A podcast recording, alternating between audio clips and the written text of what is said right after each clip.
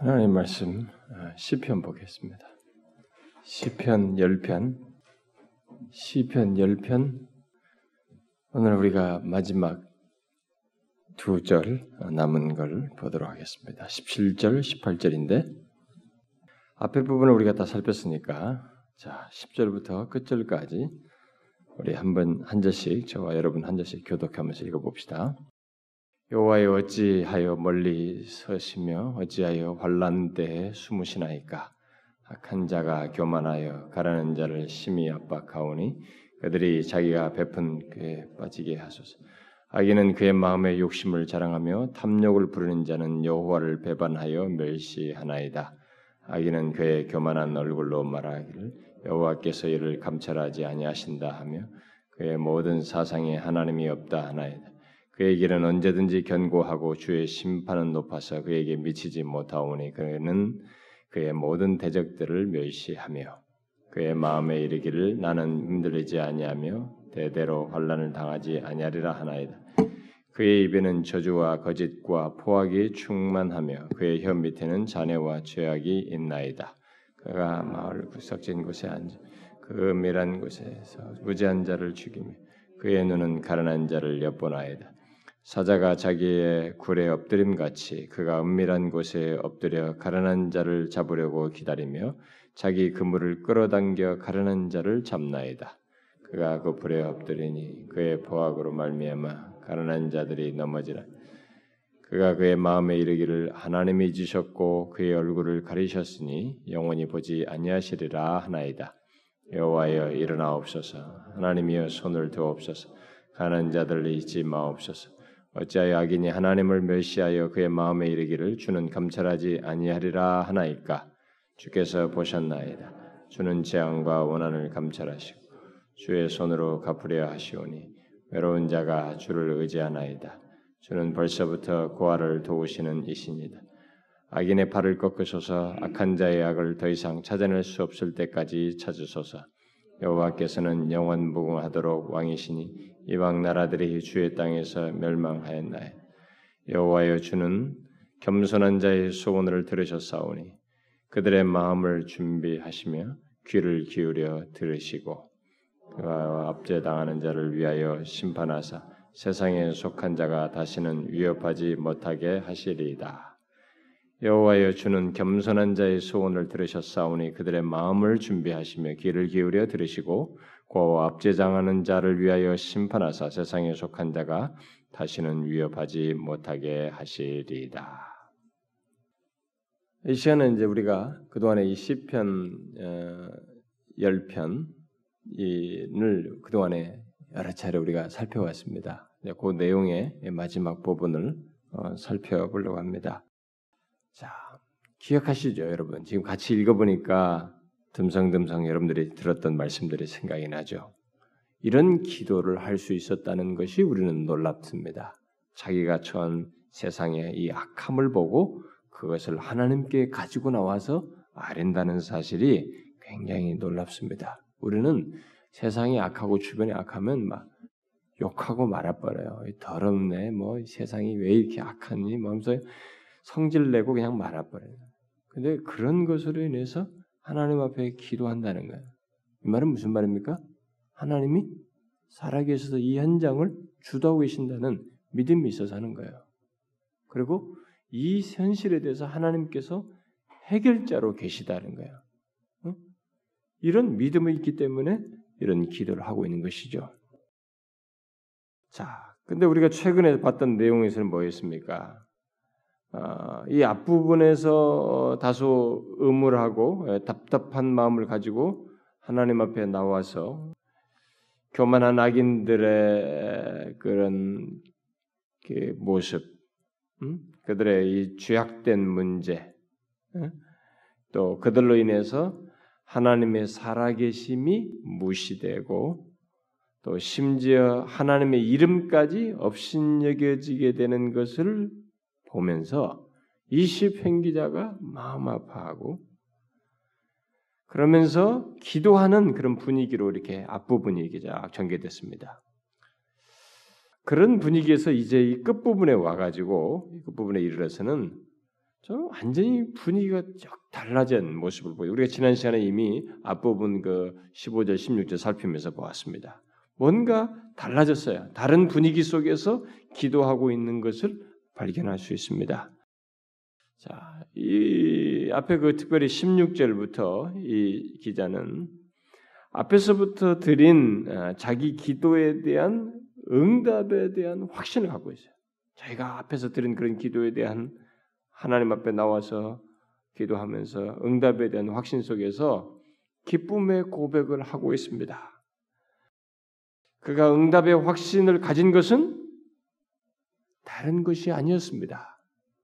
그가 지금 무슨 하나님이 현실을 딱 바꿔줬기 때문에 응답을 확신한 것이 아닙니다.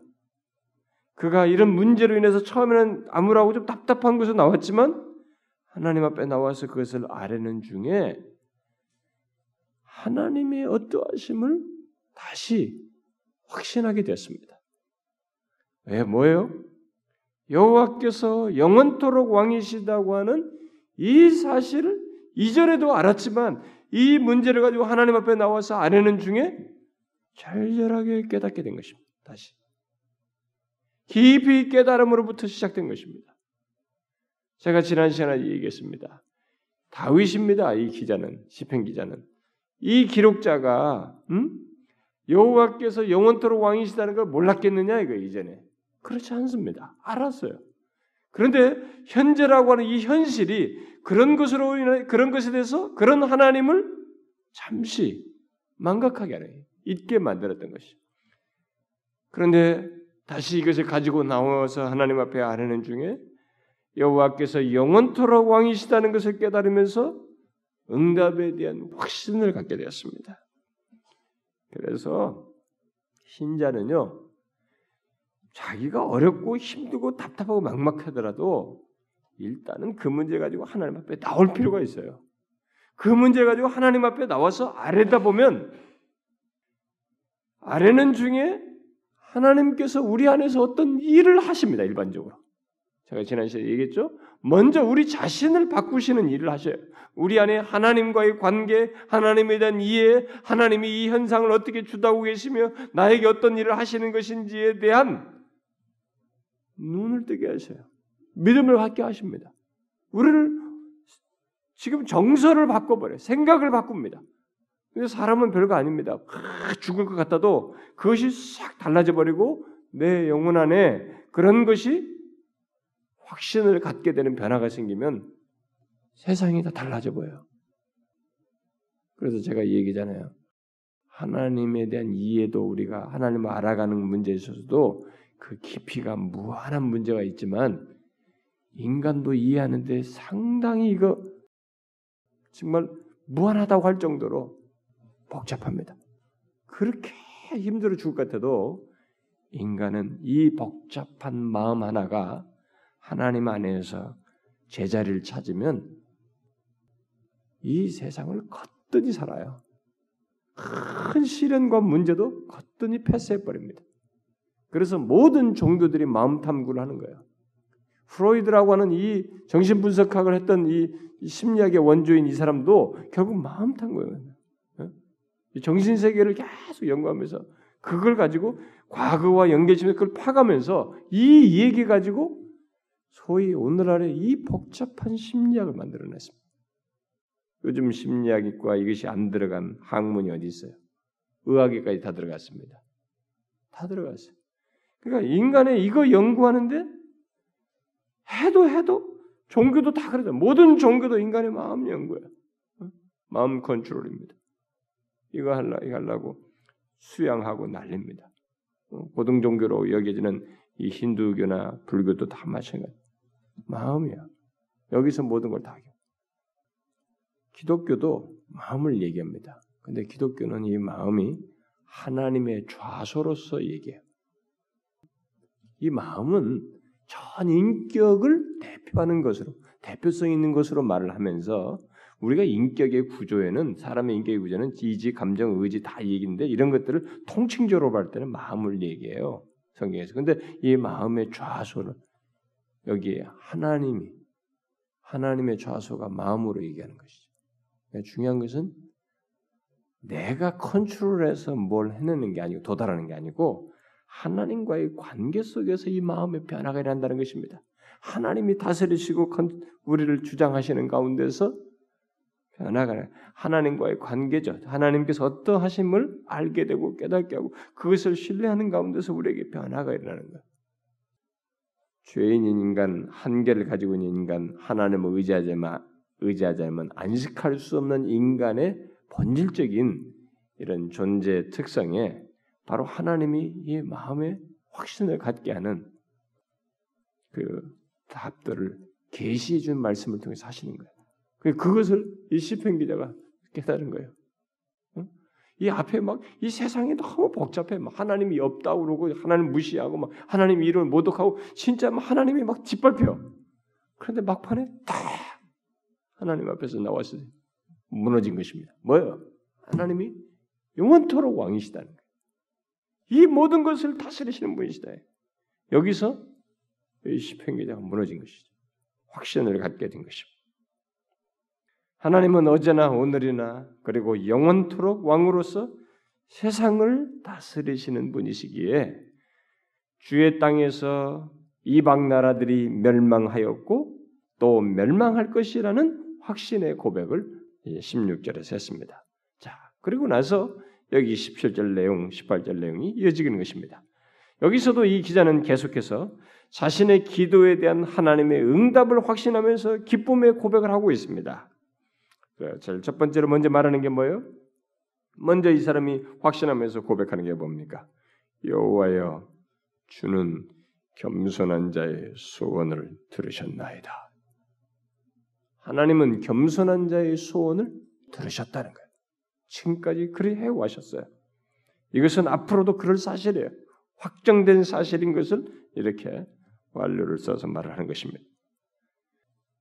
곧 하나님은 비천하고 고통받는 자들 그리고 겸손히 하나님의 소원을 구하는 자들의 기도를 들으시는 분이시다라는 것입니다. 여러분 하나님이 어떤 자의 기도를 들으신다고 말하는 데 주목해야 됩니다.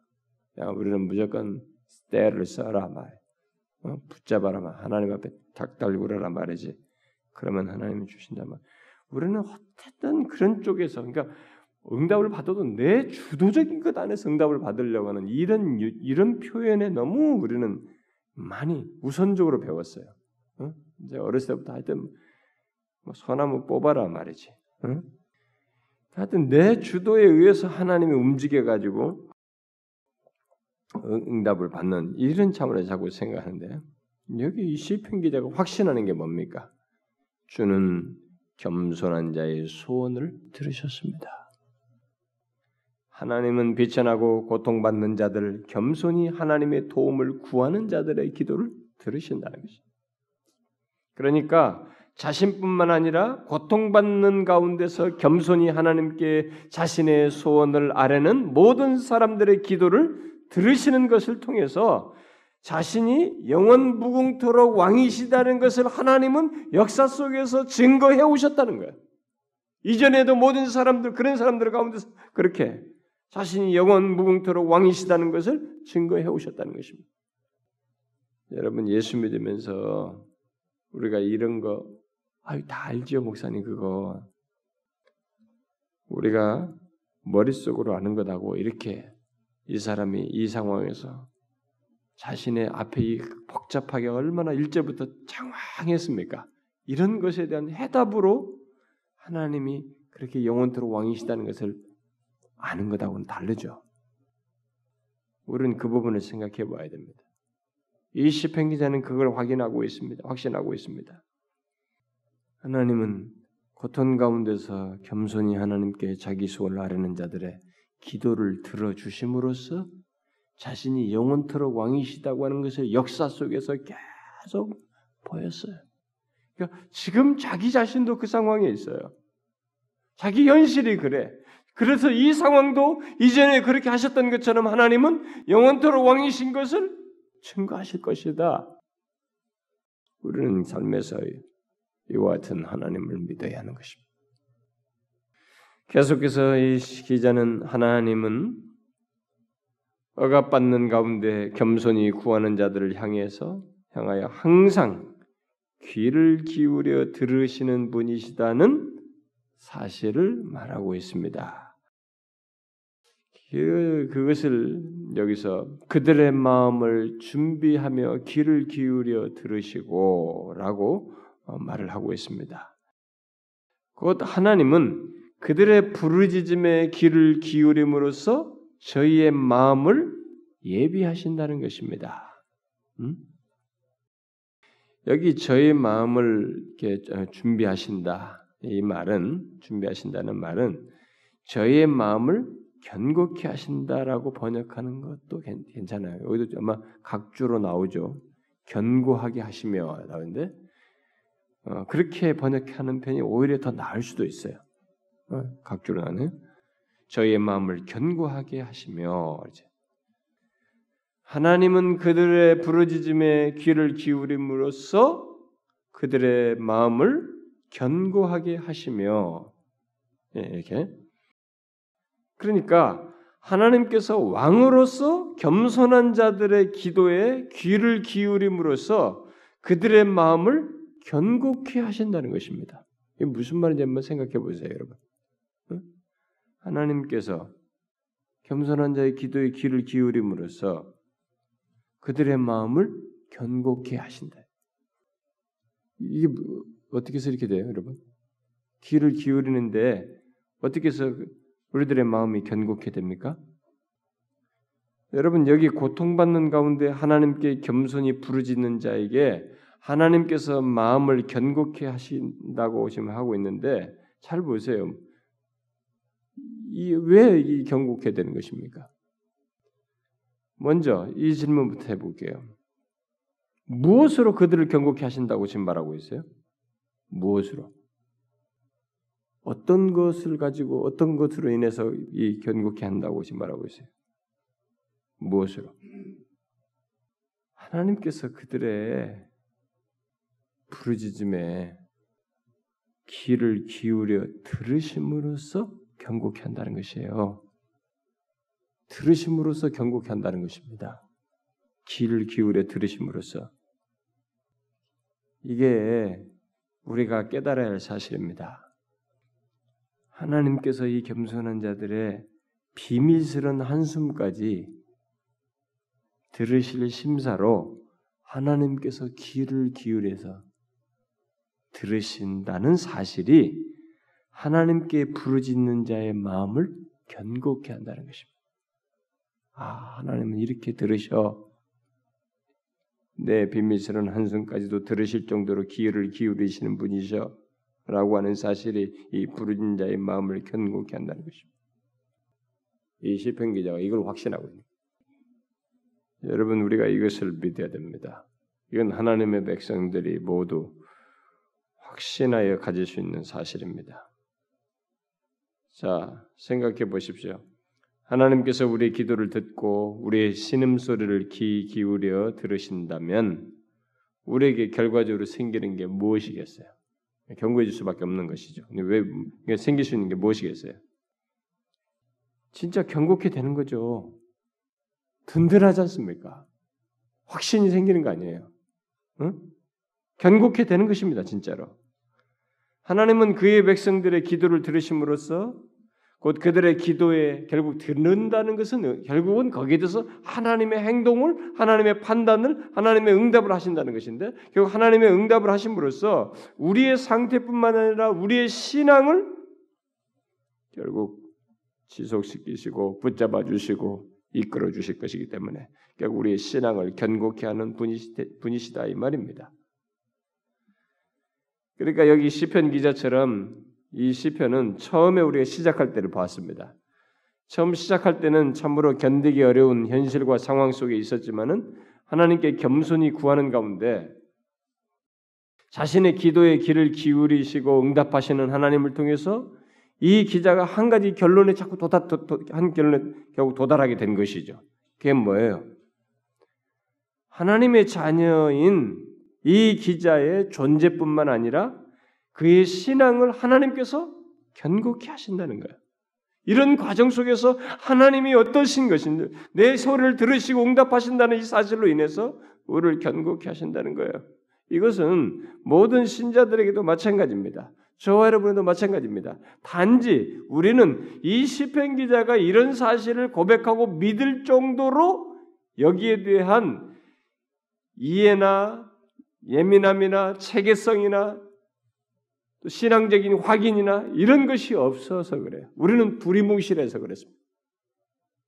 두리뭉실하게 되는 이유 중에 하나는 이렇게 하나님의 진리를 따라서 하나님이 어떠하신 분이신가에 대한 하나님에 대한 이해가 좀 더 세밀하게 체험적인 얘기를 체계적으로 하나님의 말씀에 근거해서 비추어서 갖는 것이 아니라 우리는 대부분 어떤 내가 느끼는 이 경험적인 어떤 요소와 어? 그 다음에 현실에서 얻어지는 답변, 현실에서 답을 주는 게 아니라 이런 차원에서 하나님과의 관계, 하나님께서 응답하시는 여부를 보고 거기서 우리가 신앙을 대체적으로 좀 안정감, 확신감 이렇게 갖기 때문에 이 사람이 말하는 이런 문제를 이렇게 말을 못해요.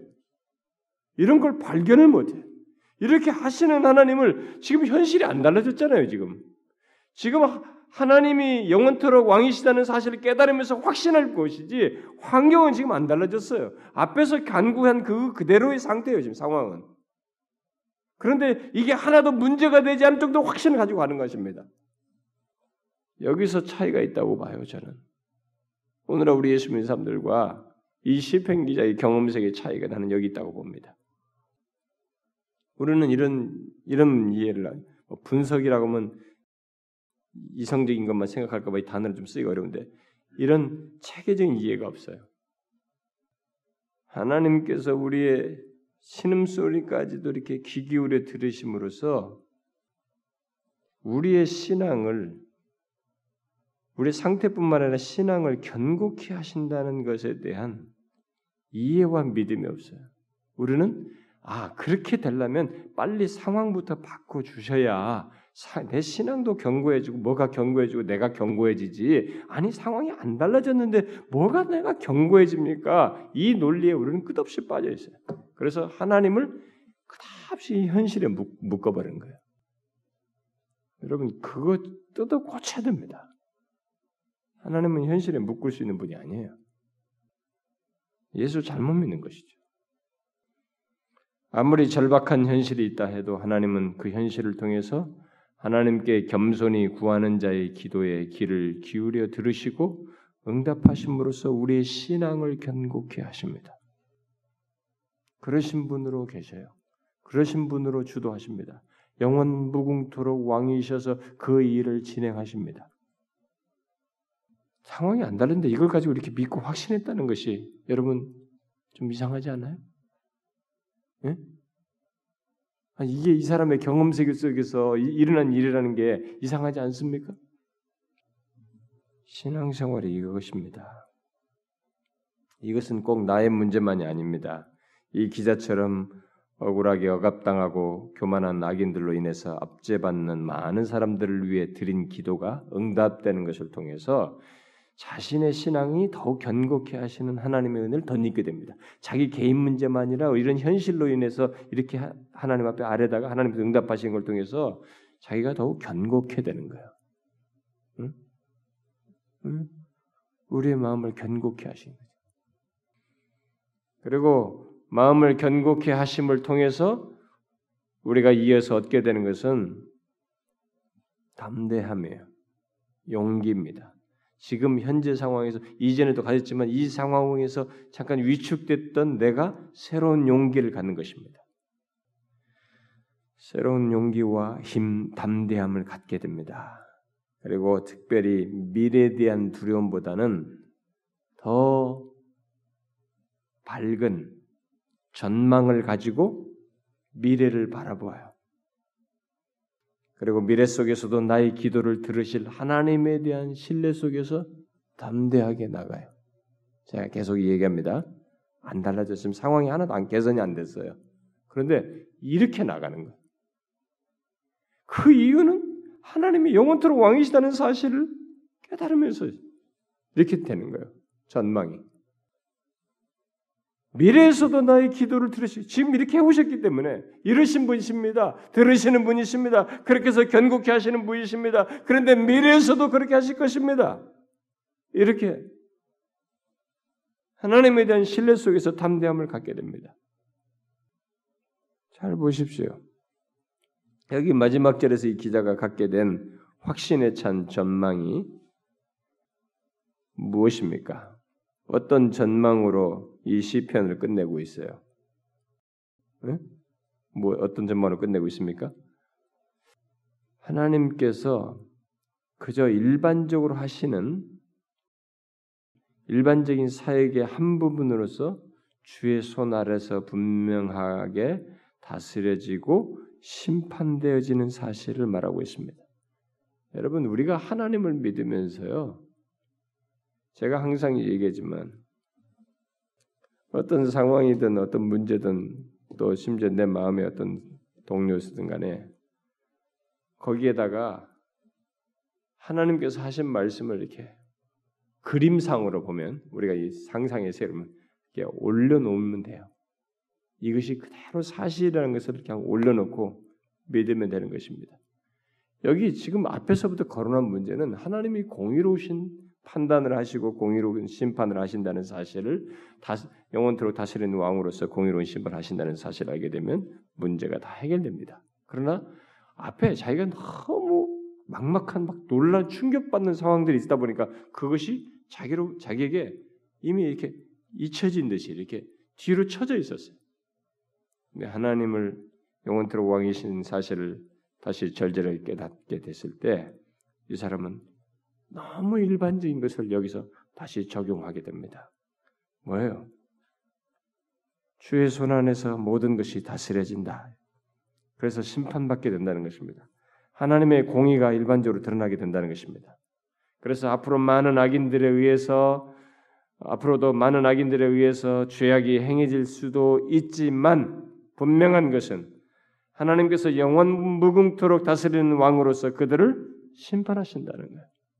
여러분 우리가 이 세상에서 일어나는 이 모든 것에 대해서 이 변함없는 사실을 신뢰해야 됩니다.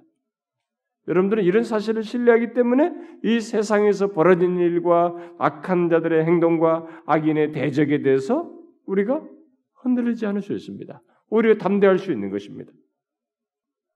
그런데 이 시편 기자는 그에 따라서 한 가지 더 어, 기억해야 할 중요한 사실을 말하고 있죠. 그건 뭡니까? 그런 인생들의 운명입니다. 이런 인생들의 이게 악인을 다스리실 뿐만 아니라 그들에 대한 운명을 얘기해요. 오늘 본문은 그들을 세상에 속한 자라고 묘사하고 있습니다. 이 말의 의미는 그들이 출생에서부터 최후까지 아무리 뛰고 날아도 본질상 이 세상에 태어나서 금방 죽어야 하는 존재라는 것입니다. 세상의 한계성을 가진 존재라는 거지. 감히 하늘에 계신 하나님과는 견줄 수도 또 무엇 하나 대결해 줄 수, 대결해 볼 수도 없는 그런 존재라는 것입니다. 겉으로 보기에 무엇인가 있어 보이고 또 두려움이 없어 보이며 교만하여 날뛰긴 하지만 그래 본들 성경은 세상에 속한 자에 대해서 오직 한 가지 결론을 제시하고 있습니다. 그게 뭐예요? 그래 본들 세상에 속한 자라는 것입니다. 감히 하나님의 보좌가, 보좌가 있는 하늘에 오를 수도 없고 이를 수도 없으며 그것을 거기를 향하여 대적할 수 없는 해봐야 거기에요. 그저 이 땅에서 죽어야 하는 가련한 존재라는 것입니다. 여러분 이 시편 기자가 시작할 때 가졌던 상태와 여기 끝마칠 때의 상태 사이에 어떤 차이가 있어요? 차이가 있죠. 우리가 시편을 볼 때마다 시편 기자의 변화를 그 한 편 속에서 대부분 봅니다. 대충 어느 정도 볼 수 있어요.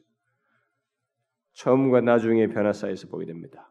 이건 아주 중요한 사실이에요. 여러분들이 시편 각 구절에서 한 편에서 말하는 내용만 볼 것이 아니라 그 안에서 이 시편 기자 자신에게 한 편의 내용을 고백하는 것 사이에 자신 안에 생겨나는 변화를 보는 것이 굉장히 중요합니다. 어? 거기 보면 반드시 변화가 있어요. 그 끝부분에 가면 시편 기자는 변화 있습니다. 이 대답을 찾는 거, 이 키가 뭔지를 꼭 찾아야 돼요. 우리가 그걸 가지고 있어야 돼. 똑같이 가지고 있어야 되는 것입니다. 자, 일단 여기서 이 사람이 뭡니까? 처음과 차이가 뭐예요? 처음에는 너무 안타까워했어요. 어? 그리고 대책이 없어 보였습니다. 현실이 너무 당황스러웠어요. 그래서 하나님께 나왔습니다. 어? 그런 기자의 모습, 답답한 모습으로 기자는 나왔어요. 결국 무엇이에요? 하나님을 믿으면서도 순간 자신이 처한 현실, 자신이 직면한 이런 것들이 너무 크게 의식되었습니다. 그러나 하나님 앞에 나와서 기도하는 과정에서 그리고 응답을 통해서 얻은 마지막 결론이 뭡니까? 내가 처음에 이 세상과 문제가 굉장히 커 보였는데 하나님 앞에 가지고 나니까 이것은 상대적으로 한없이 작아 보이고 하나님의 크심, 광대하심을 보게 되는 것입니다. 하나님의 왕 대신 영원토록 왕 대신 지난 세대, 오는 세대, 모든 세대를 통치하시는 영원 무궁토록 왕이신 하나님, 광대하신 하나님, 그들을 심판하시는 하나님, 이들의 모든 것을 아시고 심지어 우리의 겸손한 자의 신음소리까지 살펴서 귀를 기울여서 응답하시는 세밀하신 하나님, 그분의 광대하심을 보게 되는 것입니다. 그 앞에서 하기는 한없이 가치가 없었고 그 앞에서 멸망할 수밖에 없는 자신이 본 현실들은 하나님 앞에서 아무것도 아닌 것을 보게 되는 것입니다. 이게 시편 기자들이 겪는 공통적으로 한편에서 보여주는 장면이에요. 처음에는 현실의 큰 덩어리 때문에 이것이 크게 보입니다. 나중에는 하나님의 더 크심을 보아요. 이 사실을 가지고 달라지지 않은 현실을 직면합니다. 그러니까 처음에는 현실이 현실은 안 달라졌어요. 안 달라지는데 자기 자신 안에 이 변화가 생겨서 안 달라진 현실을 대면하는 것이. 그리고 그렇게 대면하면서 믿음으로 가는 가운데서 하나님이 현실을 바꾸셔요. 그렇게 보면 하나님이 우리가 믿음의 행보 속에서 현실을 바꾸신다는 것을 우리가 깨닫게 되는 것입니다. 믿음 없이 가는 가운데서 현실을 바꾸면 우리는 그것을 하나님이 하셨다고 인정을 안 하고 내가 잘나서 했다고 생각하기 때문에 하나님이 하셨다고 하는 것을 잘 안 보이셔요. 그래서 하나님은 이 과정을 겪는 것입니다. 그래서 시편의 많은 시편이 다 하나님 앞에 간구, 찬송이든 고백이든 뭐든 하나님 앞에 예배의 형태로 하든 이것을 일단 하나님을 향해서 드러내고 하나님을 향해서 고백하고 하나님을 향해서 기도하고 하나님 앞에 가지고 나오고 모든 이 모든 현실의 문제를 가지고 여기 고백되는 것들이 다 하나님을 향해서 내놓는 것 아니에요? 요게 중요한 것입니다. 내가 힘들다 어렵다는 문제를 다 떠나서 현실이 어떻다는 걸 떠나서 이걸 가지고 하나님을 향해서 나온 것이 항상 출발이에요. 좋은 가능성의 출발입니다. 변화의 가능성의 출발이에요. 응답받을 수 있는 출발입니다. 하나님의 역사를 볼 수 있는 출발이에요. 하나님이 어떠하심을 깨닫고 그것으로 인해서 현실을 능히 이길 수 있는 출발이에요. 이것이 있어야 되는 것입니다. 우리는 많은 사람들이 그냥 기도하면 된다. 기도라는 말로 이 단어를 너무 쉽게 이것을 처리합니다. 그 맞아요. 기도 맞습니다. 근데 이 기도라는 것을 자꾸 기도라는 단어로 하면서 우리가 흔히 가는 것은 기도라는 행위에 자꾸 비중을 두는 거예요. 제가 지금 말하는 것은 하나님께 비중을 두고 얘기하는 것입니다. 이런 행동을 하는 것 자체가 하나님께 비중을 두고 해야 된다는 얘기예요. 응? 그래서 그분이 어떤 분이신지를 알고 기도라는 행위에 자꾸 자르지 말고 하나님이 어떤 분이신지를 알고 그분을 향해서 그래도 하나님 외에는 내 삶의 모든 문제를 해결할 길이 없기 때문에 나는 지금 지쳐 있고 힘들고 너무나 이 문제가 막막해 보여서 하나님 외에 키가 없기 때문에 하나님 앞에 가지고 나온 것이 상황 달라지기 전에 내가 변화되는 거예요. 그래서 달라진 그 하나님과의 관계에서 달라진 그것으로 현재를 보는 것이죠. 믿음으로 나아가면서 상황을 하나님께서 여시는 겁니다. 순서가 그렇게 돼. 지난주에 얘기했지 않습니까? 지난 시간에 얘기한 그거예요. 하나님 응답 방식이 우리부터 바꾸고 현실부터 바꾸신다는 믿음의 행보 속에서 바꾸신다는 우리는 이 경험을 진짜로 깨닫고 해야 됩니다. 이런 계시의 말씀을 통해서 힌트를 얻어서 우리가 인내하면서 그렇게 해야 돼. 근데 뭐니 뭐니 해도 일단 이 사람이 이걸 가지고 하나님 앞에 나왔다는 것 이게 출발이에요. 하나님 앞에 하나님이 어떤 분이신지를 알고 우리의 기도를 들으시는 분이신 줄을 알고 겸손한 자의 소원을 들으신 것 들어오셨고 지금까지 다 모든 백성들이 해 오셨어요. 그런 것을 믿고 하나님 앞에 하는 것이 중요한 것입니다. 거기서 우리는 그 출발이 좋은 결과를 예견케 하는 것입니다. 여러분 이걸 믿으셔야 됩니다. 어렵다 힘들다는 말을 하기에 앞서서 우리는 할 수밖에 없는 자이기도 합니다. 우리는 연약하고 그런 것이 있어요. 그러나 이것을 하고 싶거든 하나님 앞에서 하시면 됩니다. 제가 언젠가 인용하고 싶습니다만은 힉스라는 사람인가 하는 사람이 쓴 책에서 그 사람의 에피소드를 읽어봤습니다. 자신의 인생에 들이닥친 뭐그 전까지는 항상 기독교에서 어려서부터 모태 신앙으로서 하나님은 항상 성공의 하나님, 축복의 하나님, 모든 것을 어? 잘 되게 하는 하나님. 미국에서 그렇게 배우면서 자라왔다는 평생을. 그런데 자기의 인생에 결혼하면서부터 막 불행이 밀려오는데 자기가 지금까지 믿어온 기독교는 전혀 다르네요. 참 열심이고 항상 철저하고 모험생이고 어? 모든 걸 그렇게 하면서 하나님은 그렇게 해주시는 분, 뭐 항상 하나님은 그런 식으로만 기독교를 배워왔다는 거죠. 그래서 그런 것으로 인해서 자기 가정에 불행이 닥치고 아이가 죽고 막 이러면서 자기가 성경을 연구하기 시작하면서 내가 성경을 잘못 알았다. 특별히 시편을 보면서 시편을 보니까 성경은 좋은 말로서 우리에게 잘 된다는 것만 얘기하는 게 아니라 힘든 것을 다 절규하는 것을 허용하고 있더라는 거예요. 그 나는 지금까지 절규 같은 거 이런 것이 기독교는 없다고 믿었다는 거예요. 자기는 하나님과의 관계 없다고 믿었다는 거예요. 그래서 이제는 자기가 힘들다는 거, 자기 자식 죽은 것으로 인해서 힘든 거 이런 것들을 하나님 앞에 능히 말하고 그 힘든 내 심정을 하나님께서 그냥 놔두지 아니하시고 다루시고 인도하시고 다른 길이 있는 것을 보이시는 하나님을 깨달았다는 거예요, 자기가. 그게 기독교라는 거예요. 좋은 얘기 해주는 것이 아니라는 거죠. 어려움과 힘든 것이 있지만 거기서 하나님이 자신을 증명한다는 거죠. 거기서 자신을 우리에게 보이신다는 거예요. 그게 기독교예요, 여러분. 그래서 이런 시편을 통해서 우리는 결론적으로 확신 하나 가질 수 있습니다. 아, 하나님은 이런 분이시구나. 내게도 동일하신 분이시니까 믿을 수 있네.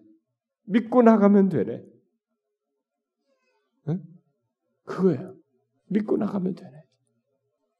겸손한 자의 소원을 들으셨사오니 그들의 마음을 견고케 하시며 귀를 기울여 들으시고 하나님은 그러신 분이십니다. 여러분 이 하나님을 믿으십시오. 예? 아, 이 시편 기자가 믿고 나간 하나님이 동일한 하나님이다 말이지. 그러니까 앞에 너무 침울했다고 그동안 살핀 내용. 그 누군가 나보고 그러더라고. 언젠가 몇 절인가. 아니 이 구절에서 도대체 무슨 얘기 하려고 그래? 뭐 설교할 것도 없는 것 같은데 이게 이 내용에서 뭘 얘기하려고 그래 나. 읽으면서 그랬다는 거야.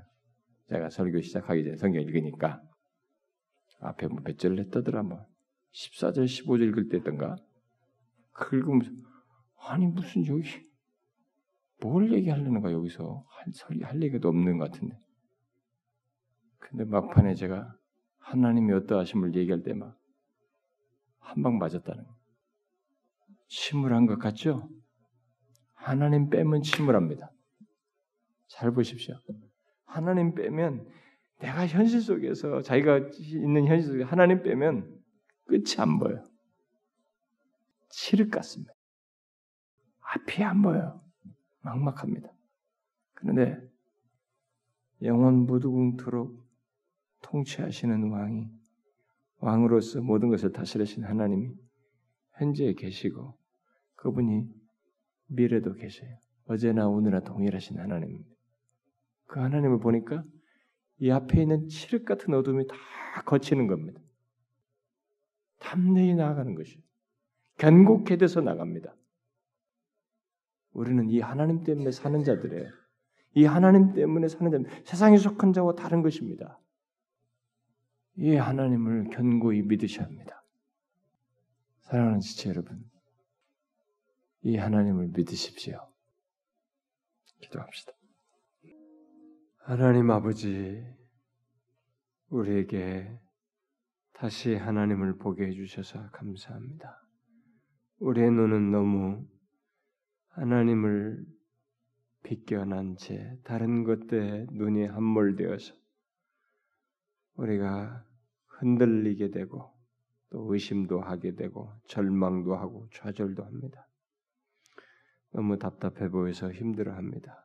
그러나 하나님은 그런 문제를 가지고 자신에게 나와서 아뢰고 구하는 자의 기도를 들으시며 그 가운데 우리를 다루시고 견고케 하시며 하나님이 어떠하심을 알게 하심으로써 우리가 부딪히고 보는 것의 현실을 능히 믿음으로 보며 담대함을 가지고 나아갈 수 있도록 해주시는 분이십니다. 이 시편 기자가 발견하고 경험한 그 하나님을 우리 또한 삶 속에서 경험하며 나아가게 하여 주옵소서. 우리의 하나님이 계심에 두려움 없이 우리의 순례 여정을 살아갈 수 있도록 하나님이여 믿음 있는 삶을 가질 수 있도록 인도하여 주시옵소서. 우리 중에 어려움 가지고 있는 고민하는 사랑하는 지체들의 기도를 들으시고 이 시편 기자와 같이 하나님 앞에 가지고 나옴으로써 응답을 얻는 모두가 되게 해 주옵소서. 예수 그리스도의 이름으로 기도하옵나이다. 아멘.